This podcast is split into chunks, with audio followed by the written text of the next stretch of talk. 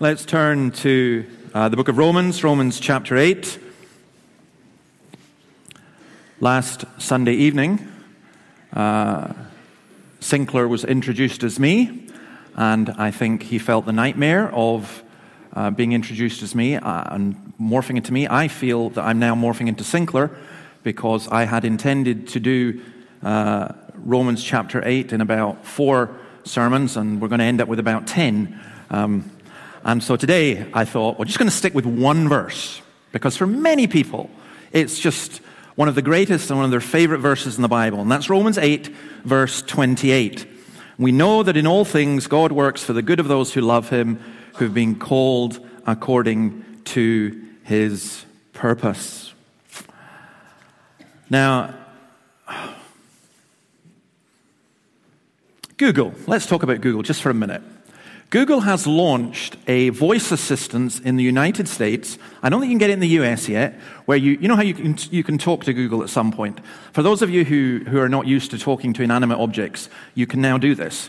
And they, but Google, uh, uh in their um, machine, you can say to Google, Hey Google, tell me something good.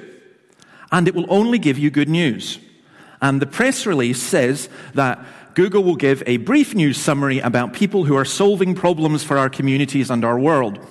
This will obviously miss out things like Google avoiding tax or Google's agreement with the Chinese government to censor people. Um, but uh, it sounds good. We only get good news. But I suspect Google will not tell you the ultimate good news, which we, we have here. Um, in fact, it's very interesting. Google, Siri, and, and all these ones. Try asking them, tell me about God, and see what happens. Nothing. Nothing. It's interesting. I, I find that fascinating. Good news. Now, we, we, always say that the gospel is good news, and we say it in such a cliched way, I think, and, and we sometimes don't feel it, and sometimes it's too familiar for us. But when you've got really good news, and, and you've got really good news to tell people, do you know what that feels like? So, uh, I remember when Andy Murray won Wimbledon, and uh, it was, he won it just in time for the evening service, which was very helpful. Uh, and I came in here, and I couldn't help but tell people, and there was a woman who was really mad with me. She didn't listen to the rest of the service because she'd videoed it. Uh, and, and uh, you know, spoiler alert. But I, I, mean, it was just, it was. That was good news. But there's even better news. Imagine uh, you get engaged. You know, she said yes, or he said yes. That's good news. You don't mind putting that one on Facebook. Or you got a new job. Or, you know, numerous things that you, you that excitement of being able to communicate, you'll never guess what happened. You'll never guess what occurred. And I think that what we have here is that times a thousand. It really is quite astonishing. Uh, Martyn Lloyd-Jones says of this verse and this, this area, basically from verse 28 to verse 30, and the whole of Romans 8, says, There is no higher doctrine than this. I want to say also about this good news, we are not talking, if, if you are just a visitor here and you're not used to coming to church, we're not talking about mere religion. Sometimes I go to religious services and they do my head in. And I just, I want to stand up and I want to yell, no, no, that's not it. And I want to walk out. Occasionally I have done so. I was at a service this week, a Christian service, where three highly intelligent people gave as the good news that you live in a wonderful place, this is a wonderful university, now go out and be wonderful to everybody. And that was it. It was banal, it was pathetic in so many ways. It had all the religious stuff surrounding it, but in the whole of that service, there was not one mention of Jesus, and there was not one reading of Scripture. And that's often where we get to in the church. But this is really, really good news. Now, I will confess that I have been greatly helped in this by a man called Martyn Lloyd-Jones, whose sermons you can now actually get online um, I bet you he never foresaw that. Uh, when I was a young man, I became a Christian about 16, and I worked in an oil rig yard for a wee while, uh, just for a summer job, and I got loads of money. I'd never had so much money. And I got paid in cash So the first time I got paid, I put this, this wallet, my wallet into my pocket, and I went straight to the small Christian bookshop in Tain, and I went, Lloyd Jones on Romans, Lloyd Jones on Ephesians, 12 volumes, I'll have the lot, please. The bookshop thought they'd hit the lottery. Well, they had, kind of. And I just handed over my pay packet, took the lot. One of the best investments I ever made in my life. Just, it was, for me, it was just absolutely fabulous. And on this, uh, these three verses, 28 to 30, he has over 250 pages. So uh, you'll be a while. Um, but I just learned so much. And I want to just hope to share some of that with you and share what we've got here. Because one of the things that's really important, you go back to verse 22, Paul says, We know, there are things we know. We know the whole creation has been growing, groaning, as in the pains of childbirth, right up to the present time. But then he goes on to say, We don't know how to pray. We don't know what to pray for. He's saying we know and we don't know. And that's the Christian life. The Christian life is not one of absolute knowledge. The Christian life is one of we know some things and there are other things that we do not know. We do know, according to this, that in all things God works for the good of those who love him. It's one of the paradoxical things about the Christian life, says Lloyd Jones, that we can be certain about the ultimate even when we are most uncertain about the immediate. See, that's the, reverse for the world. The world says, I'm certain about this, I'm certain about this, I'm certain about this. But I, I'm not certain about the future. The Christian says, I'm certain about the future. I'm certain about that God works, but I'm not certain about the immediate. There's so many things I do not know. We can be confused. We don't know what to pray. But this one thing we do know all things work together for our good. Then let me just say, let's unpack that a little bit, but let me just say what it's not. And you need to hear this very, very carefully. This is not Hollywood. The Bible was not written by Hollywood. Hollywood would say everything works out in the end. Chill, everything's going to be great. The good guys are always going to win, the bad guys are going to lose. No, everything does not work out in the end. Nor is it Louis Armstrong. I see trees of green and skies of blue, and I think to myself, what a wonderful world. That the world is wonderful. The world is not a perfect place, and everything is not going to be all right. All is not right with the world. In fact, the Christian message is all is wrong with the world. So this is not wishful thinking. It's not everything's going to be okay in the end, and it's not all is right with the world. And for those of us who are Christians, I want to say this as well we far too often reduce the Christian life to our limited understanding. We think we've got it sussed. We think we're in control. We think things are fine. We pay lip service to the depravity of the world and our own hearts. Yeah, I'm a sinner. I know I'm a sinner. Yeah, the world's in a bad place. I know that. But then it hits us, and it really hits us. You sit with a couple and they tell you just some horrible stuff and you think, how can human beings be like that? You discover that that person you trusted is a person who has behaving in an abominable way and betrayed not only you, but Christ and many other people. And you think, how can that be? And it shatters you and it almost destroys your faith. And it shouldn't, because your faith is meant to be based on the Word of God, and the Word of God tells you what human beings are like. So Paul is not saying, look, the world's great and everything's going to work out fine in the end. He's not saying, don't worry about a thing, every little thing is going to be all right. Bob Marley got that one wrong as well. Those of you who get my subtle allusions to quality rock music, good for you. The rest of you just catch up. Um, but, you know, every little thing is going to be all right. No, it's not. Don't worry about a thing. Every little thing is going to be all right. That's not what this is teaching. What it's teaching goes much, much, much, much deeper, and it is, it is the mind of God. This is about the Spirit. This whole chapter is about the Holy Spirit. It's not a philosophy debate. This is entering right in to the Holy of Holies. And what really counts for us is that we don't understand and we don't know, but we are going into the presence of God and He's telling us something. And we need to hear this. So, let me put it in this way. First of all, God works. This doesn't, and I think for once the, the King James Version, it's not the best translation. It's not all things work out. It's that God works all things. It's important to realize that not that everything works together for good, but that God works all things together for good. And that's important. God is at work. It's important for you in so many different ways.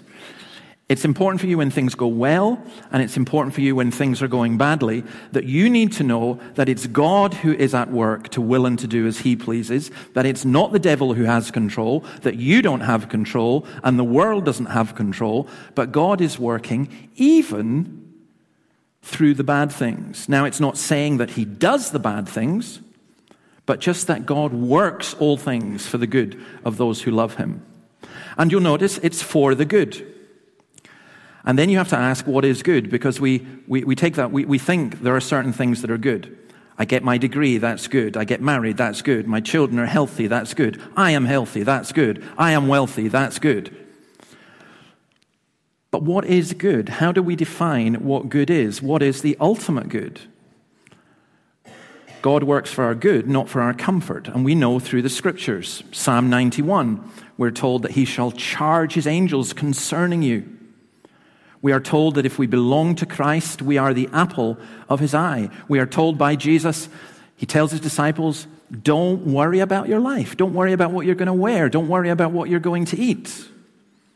Because God takes care of his children. So we're told that God, it's God who works. We're told that it's for the good. And we're told that it's in all things. Not just what we perceive to be good, but also bad. So you get many examples in Scripture. Um, there is, of course, Joseph, who says to his brothers, You meant it for bad, but God meant it for good. And the word that's used here for working everything together is synergy. There's a synergy. Now, Lloyd Jones uses, a, a, to me, uh, an illustration that I think is wonderful the watch. If you've got an old fashioned watch and you open it up, and maybe it's even one of those really, really fancy Swiss watches that, you know, to open it up, you're destroying a thousand pounds. But anyway, you open up your watch and you look at the back, and what have you got? It doesn't make sense, at least not to me, because you've got a clock going in a clockwise direction, and then you've got another going in an anti clockwise direction. Well, you think the guy who made this must be mad. You've got one going one way, and you've got the other going the other way, and yet it keeps perfect time. He knew what he was doing, although they seemed to be going against one another. And what Paul is teaching here is the good and the bad, they seem to be going against one another, but God is keeping perfect time. God is working what is good. I have had so much pleasure reading a, a, an old Greek preacher called Golden Mouth. I think that's a great name. You can nickname anyone that if you want, Golden Mouth. Chrysostom. And just this week, it just in the providence of God, I've been reading a series of sermons by him in which he's dealing with very difficult circumstances in Antioch in Syria, where um, the city was being ransacked and so on. And in one of those sermons, he says this this is the paradox that not only the sadness of the world, but also its joy contains extreme loss. Okay? You understand that? The sadness of the world, but the joy also contains extreme loss. You think of the most joyful occasions, they also bring extreme loss. You get a lot of money, you're going to lose it. You get married, someone's going to die. You, you know what I mean? There's, even the most joyful occasions contain extreme loss. But, says Chrysostom, in the case of spiritual things, it is exactly the reverse. Not the joy only, but the sadness too contains a rich treasure of good things. The sadness that we experience as Christian believers contains a rich treasure of good things. So I want to kind of expand this a little bit and just say how does that work? When bad things happen, we will quite often complain, how could this happen to me? And actually, God does answer that. So, for example, in 2 Corinthians chapter 12, Paul talks about um, having a thorn in the flesh. And he said, why, why, did, why did I get this? I pleaded with the Lord three times to take it from me. And it, he says, so that I wouldn't be exalted above measure. It was to keep him humble. Trouble makes us see our need for forgiveness, makes us see our need for strength, and makes us see our need for help. This is where we grow in depth. When you first become a Christian, you're a wee baby. You're a baby Christian. And I know that, that we often don't like that analogy. We like to teach people almost you become a Christian and you're an instant adult super saint. You're not, you're a baby Christian. And I used to think about that. Um, you know, when I was a young teenager, I thought, this, this is me, you know, I can, I can take on the world. And I did try to take on the world and didn't get past the front door. But you, you learn as you go on. You've been 40 years in the faith and you think, do you know this? I'm hardly out of nappies spiritually. You grow. You grow. But this is how you grow. You want to go deeper, you'll go through trouble. Knowing in theory is one thing, knowing in practice is another. And our greatest need is to know God better. Again, Lloyd Jones says it's very difficult to detach yourself from this world when you are well and healthy and strong, but when you're lying on a sick bed, it's not quite so difficult. And that's true. That really is true. Those of us who experienced being extremely ill, being weak, not being able to do anything, not being able to lift your legs, not being able to lift your hands, wondering if you're going to make it through the night. You don't need to be told you're weak and frail. You know that you are weak and frail. When you're full of verve, full of energy, full of life, when everything's going well, I suspect you don't meditate on the glory that is to come because you're quite satisfied with the glory that you have just now. And so, one of the reasons that these things happen, that bad things happen to us, is to humble us and to cause us to seek the greater things and not to be so wrapped up in the things of this world. But what about falling into sin? What about backsliding as a Christian? Is that included in the all things? Yes, it is. It is. God even turns our backsliding to work it for good. What possible good can come from that? And again, for those of you who are Christians who have let the Lord down and let him down in a way that only you know, and let him down in a way that squashes you and crushes you, you, you need to hear this. How can that possibly be for good? I'll tell you why it's for good. Because it makes you realize what weak creatures we are. It's not an enticement to sin. It's not saying, let's go and sin so that we can learn how weak we are. What it is, is God teaching us let him who thinks he stand bewares in case he falls. And that's why the prodigal son. Do you know what happened with the prodigal son when he came home? The prodigal son knew more about sonship, the father's love and grace, than he knew before. And I suspect he knew more than the elder son. Now, that's not saying we should all be prodigal sons and we should all sin and so on, but it's just simply saying this that even when you have gone wrong, God can turn that and turn it into something that is good. Even our defects can be turned to our good. So God works all things for the good of those who love him. It is, though, for those who love him, isn't it? It's interesting that Paul uses that phrase here because I think there's only two other times where he, he, he doesn't talk. When he puts love and believers in God together, he always talks about God loving us. But here, and in 1 Corinthians, I think, in one place, but also in Ephesians 6.24, grace to all who love our Lord Jesus with an undying love. Here, he's speaking about those who love God. It is to the ones loving God that all things work together for good. Those of you who think, well, this is teaching the world's a great place and it's going to be okay. No, you're not a Christian. This is not true for you. You're not a Christian. You do not have this assurance. You cannot have this assurance. You cannot know that all things are going to work together for good. In fact, ultimately, they are going to turn out bad, which is great that you're here so you can hear about Christ, so that you can come to know Christ. But loving God, to those who love God, what does that mean? How do we know we love God? It's not an easy question. Verse 7 talks about the carnal mind or the mind governed by the flesh is hostile to God. It's not just belief in God. you can be a theist without being a Christian. That's why I don't think it's really ever good in terms of outreach and evangelism to try and convince people to be theists. Most people are theists. There aren't many real atheists in the world. But being a theist, being someone who believes in God, is not enough. That belief has to be a love. And here's the fascinating thing about love love is all inclusive.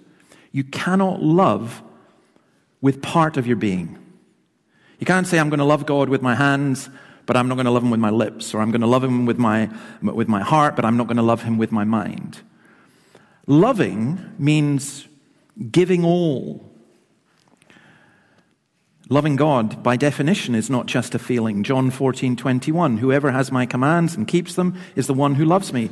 The one who loves me will be loved by my Father, and I too will love them and show myself to them. There is no such thing as theoretical love. You can't go, well, in theory, I love God. No, no. You don't get that. You love God with all your heart, all your soul, and all your mind. And let me tell you, I find those some of the most difficult verses in the whole Bible because I know how easy it is to say, Yeah, I love you. It's as easy as a man saying to his wife, ah, Of course, you know that I love you. Really? Prove it. Love is, is, is not as simple and as easy as people say. What is love for God? There's a desire to please God, there's a desire to live for His glory, there's a desire to keep His commandments and to be like Him. And I think, particularly in this context, I think what Paul has in mind is how we react in adversity shows whether we love God or not. So something bad happens to us and we say, I'm out of here. God doesn't love me, obviously, so I don't love him. Or I'm bitter and angry and I blame and I hate God. Job 2, verse 9, after he'd lost everything, his wife said to him, Are you still maintaining your integrity? Curse God and die. And you know this? I think 99 out of 100 of us probably would have. And we wouldn't have needed our wives to tell us to do that. But Job replied, You are talking like a foolish woman. Shall we accept good from God and not trouble? In all this, Job did not sin in what he said. This is love for God. Though he slay me, yet I will trust him. That's love. How do you know you love God? I don't think you do know until it's tried and tested. You don't know. I'll tell you how you know you love your, your partner, your wife, or your husband, or you love your children or whatever. It's when they're sick, it's when there's trouble. I heard of a, a minister recently, in fact, I, I listened to his testimony, and it was really quite extraordinary what he did, except it wasn't. He gave up virtually everything to sit with his very sick wife for about 20 years. And he was asked, why, you know, why did you do that? He said, well, I love her. And that's it. That's it. Our actions, our reaction to adversity shows whether we love God or not. For those who are called according to his purpose. Now, again, what does that mean, the call? There's a general call. In the past, Acts 17:30, God overlooked such ignorance, but now he commands all people everywhere to repent. Everyone here is called to repent. But there's what the theologians call an effectual call. Many are invited, says Jesus, but few are chosen. You know what the effectual call is? Is when you hear the call and the Spirit so works in your life and in your heart that you respond. You heard the voice of Jesus say, Come unto me and rest. You hear the Spirit speaking, and God works within you. You are born anew. You see the kingdom of God, and you enter in to that kingdom. Well, how do you know whether you've been called? Let me ask you some basic questions. And this, for me, was always the good thing about Lloyd Jones. He was a doctor, so he was very used to analysis and analyzing people medically, and he did it spiritually. And these are the kind of questions Are you interested in the things of God? Well, why? Why are you interested in the things of God? Is it just academic? Why are you here? You might not yet be a Christian, but I'll tell you this the fact that you're here in a day and age when so many people will tell you to come to a church like this is insane, there's something going on in your life. Do you hear the voice of Jesus? Do you get it? If you're a Christian, are you amazed at what you are and what you do? Amazed maybe even more at what has been done to you? Do you know that God has interfered in your life? It's one of the most wonderful testimonies I ever hear from people. It's when they come and they say, David, I don't know what's happening to me. I'm actually loving hearing God's word. You know, and I actually find this a great testimony when someone says, You know, I used to find your sermons so boring. And, and, you know, that's fine. And then God's Spirit works in their life and they say, You know, that boring stuff was really exciting now. It's wonderful. It's great. I understand. That's God working. Why do you believe the Bible is the Word of God? Is it because of all the intellectual arguments that have been piled upon you? No, it's not. It's because God has worked in your lives. Are you convicted of your sin? Sometimes to the extent that you despair. If you are convicted of your sin in that way, it is not an evidence that you are not a Christian, it's an evidence that you are. That God is working. Why would an unbeliever be miserable about their own sin? They would feel remorseful, but why would they feel miserable? It's only God, the Holy Spirit, who convicts of sin and righteousness and the judgment to come. Do you have a desire to know the Lord better? I want to know Christ, says Paul towards the end of his life. I want to know him. See, I wonder if some of you here, your thirst and your hunger and your love for Jesus has grown cold. And that puts you in a difficult position because you then don't know if you are ever really a Christian at all. The difference between a backslidden Christian and somebody who was never a Christian at all, you can't really tell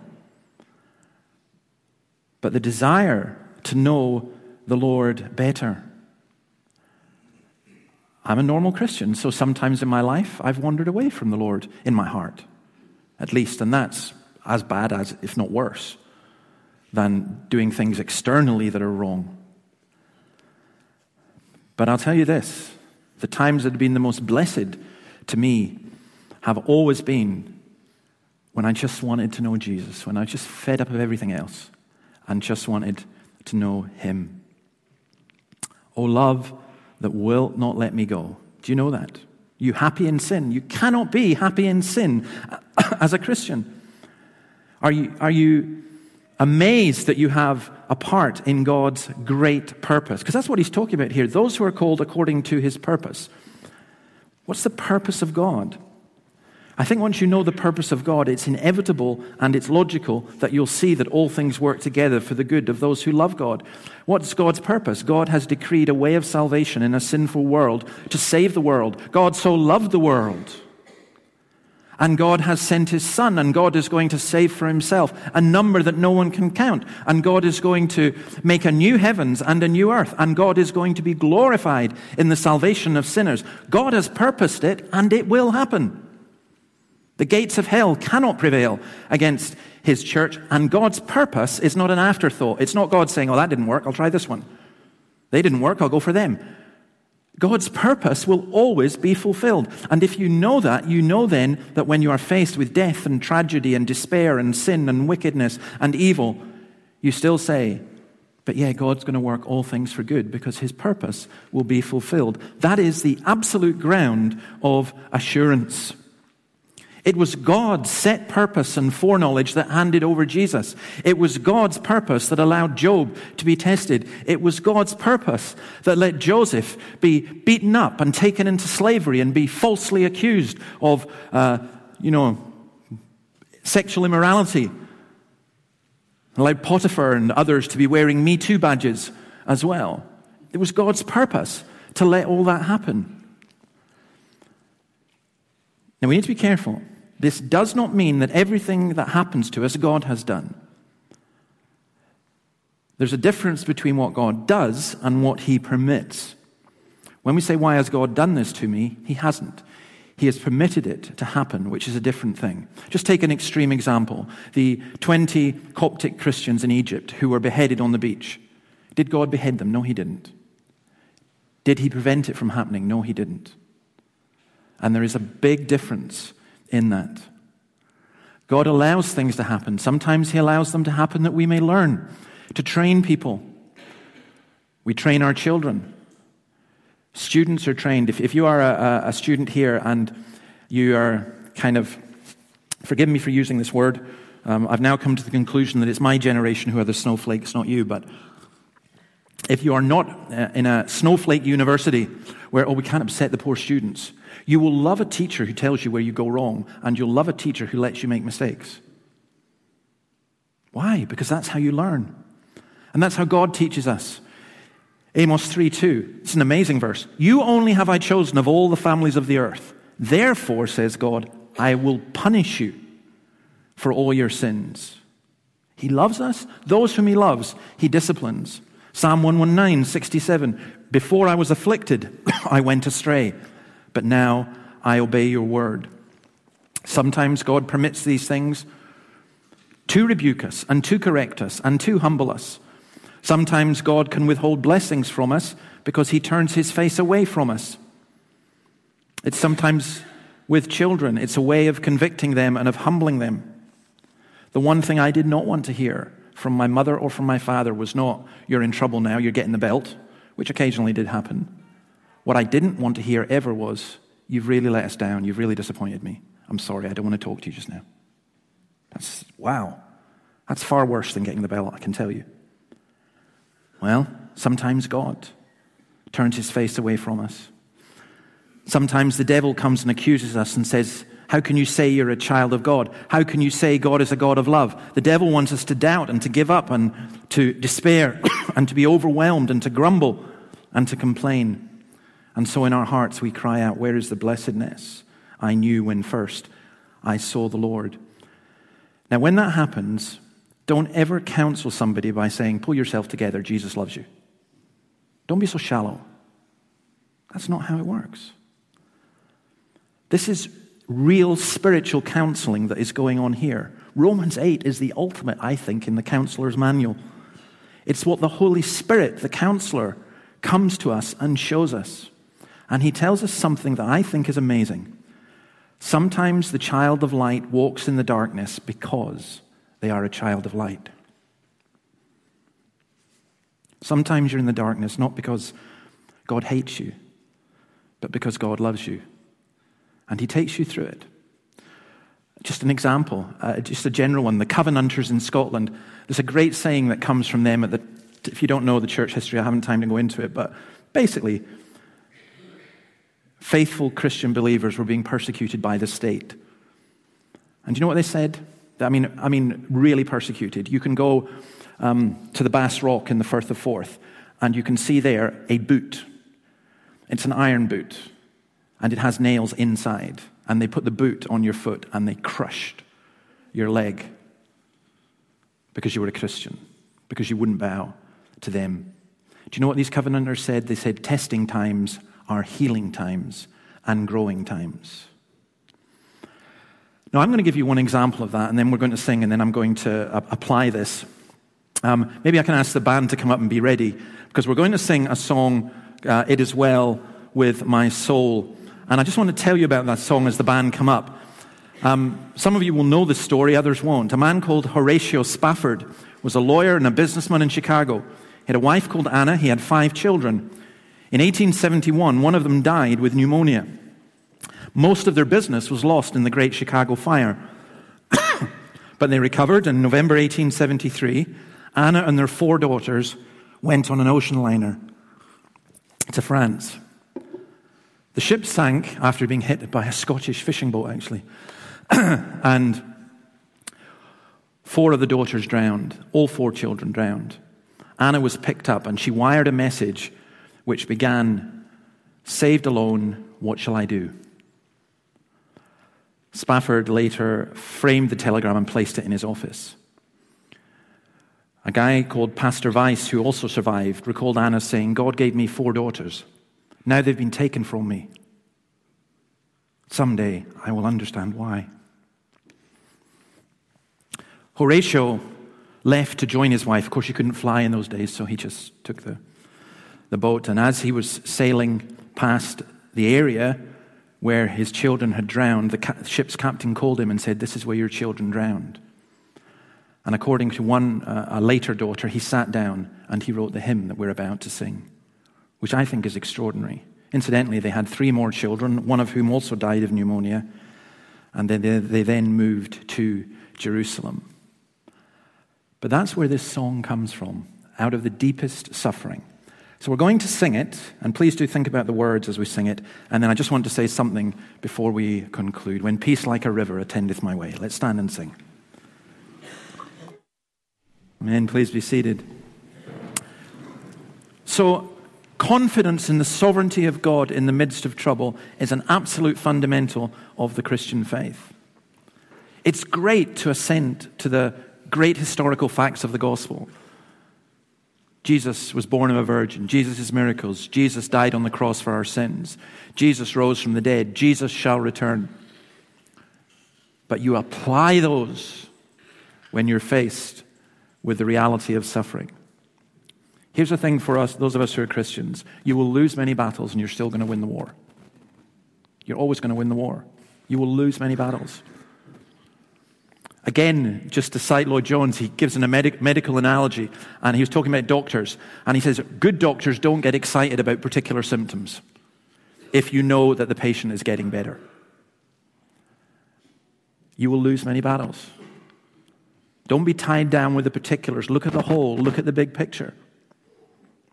This week, there are things happened to me that I, oh no, oh no, oh no. Look at the big picture. Look at the big picture. Again, going back to Chrysostom, I just, I love this, this so much.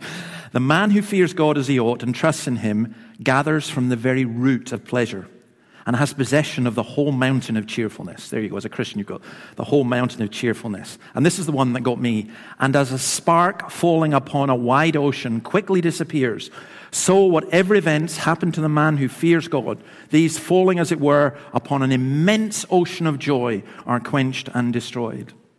Your sorrows are real, but they're the spark falling into an immense ocean of joy. If you desire joy, says Chrysostom, don't seek after riches. I'll say this to all of us, but those of you who are students here especially. Don't seek after riches, even though, according to the Courier, Dundee students earn the highest graduate salaries of every university in Scotland. Just to let you know. Looking forward to your ties. But don't seek. Don't, don't seek after riches, says Chrysostom. This is the fourth century, by the way. It's, human beings are always the same. Don't seek after riches, nor bodily health, nor glory, nor power, nor luxury, nor sumptuous tables, nor silk clothes, nor costly lands, nor conspicuous and splendid houses, nor iPhones or fancy cars. I made up that last bit. Um, nor anything else of that kind but pursue the spiritual wisdom that comes from God, take hold of virtue, and then none of the things that are present or which are expected, none of the troubles that are present or which are expected will be able to sadden you. Just take that phrase. They're a spark falling upon an immense ocean of joy. I don't think that Horatio Spafford, when he wrote that song, was being heartless cruel. I don't think he was being stoical. I don't think he was being hard. I think the very, very opposite. I think his heart broke when he sailed past where his daughters had drowned. But he saw Christ. And that just shows you how deep and immense is the love of Christ that it can carry you through that sorrow. And that's what you have as a Christian. We know in all things God works for the good of those who love him. It is not essential to your salvation, says Octavius Winslow, because we're going to come and look on the predestination bit later on. It is not essential to your salvation that you believe in election, but it is essential to your salvation that you believe on the Lord Jesus Christ. When you believe in Jesus, you're a Christian. You are walking out of this building with an absolute guarantee that everything God will work for your good you reject Christ and you walk out of this building, you have no insurance for anything. You have no hope for anything. You have nothing that will survive, nothing that will ultimately give you joy and happiness. But if you have Christ, you can lose nothing that will take away that ultimate joy. And again, I'm not, please, this is not, I'm, not saying this lightly. I'm not saying Christians are not people who suffer. We, we, we suffer as much, if not more, than anyone else. But I'm saying the context and the background is very, very different and we have a much stronger hope. We know that in all things God works for the good of those who love him, who've been called according to his purpose. He's calling you and he's calling me, and we need to respond. And those of us who are believers, you know what we need to do actually? It's not just non believers who need to repent, we need to repent. Why? Because we're so godless and ungrateful. We have to be goaded into doing anything for Jesus. Whereas if we knew who he was and what he's done, we would be falling on our knees and saying, Lord, what can we do? What can we do? You have done everything for us. Well, may God grant that we would see and understand this. Let's pray. Lord, it's easy to believe that everything works for good when everything's going well in our eyes. And it's almost impossible to believe when everything is going wrong. When our minds are disturbed, our bodies are broken, our relationships destroyed, when our country's in a mess and our church is confused. How can we believe? And yet, we believe because it's your word and you do not lie. We believe because your spirit works for the good. We believe because Jesus died so that with him we would receive all things. And believe, we believe because we have no one else to go to. We cannot trust ourselves, other people, our circumstances. We are weak and frail in every way, but you are strong and mighty. And in the midst of a twisted and sick world, you will keep your people, you will build your kingdom, and you will bring glory to your name. And we will rejoice and exult in that. We may lose battles, but the war is won. We bless you for that. In your name, amen. We're going to finish by singing a song which tells us why it is the case as well. It's because of God's grace.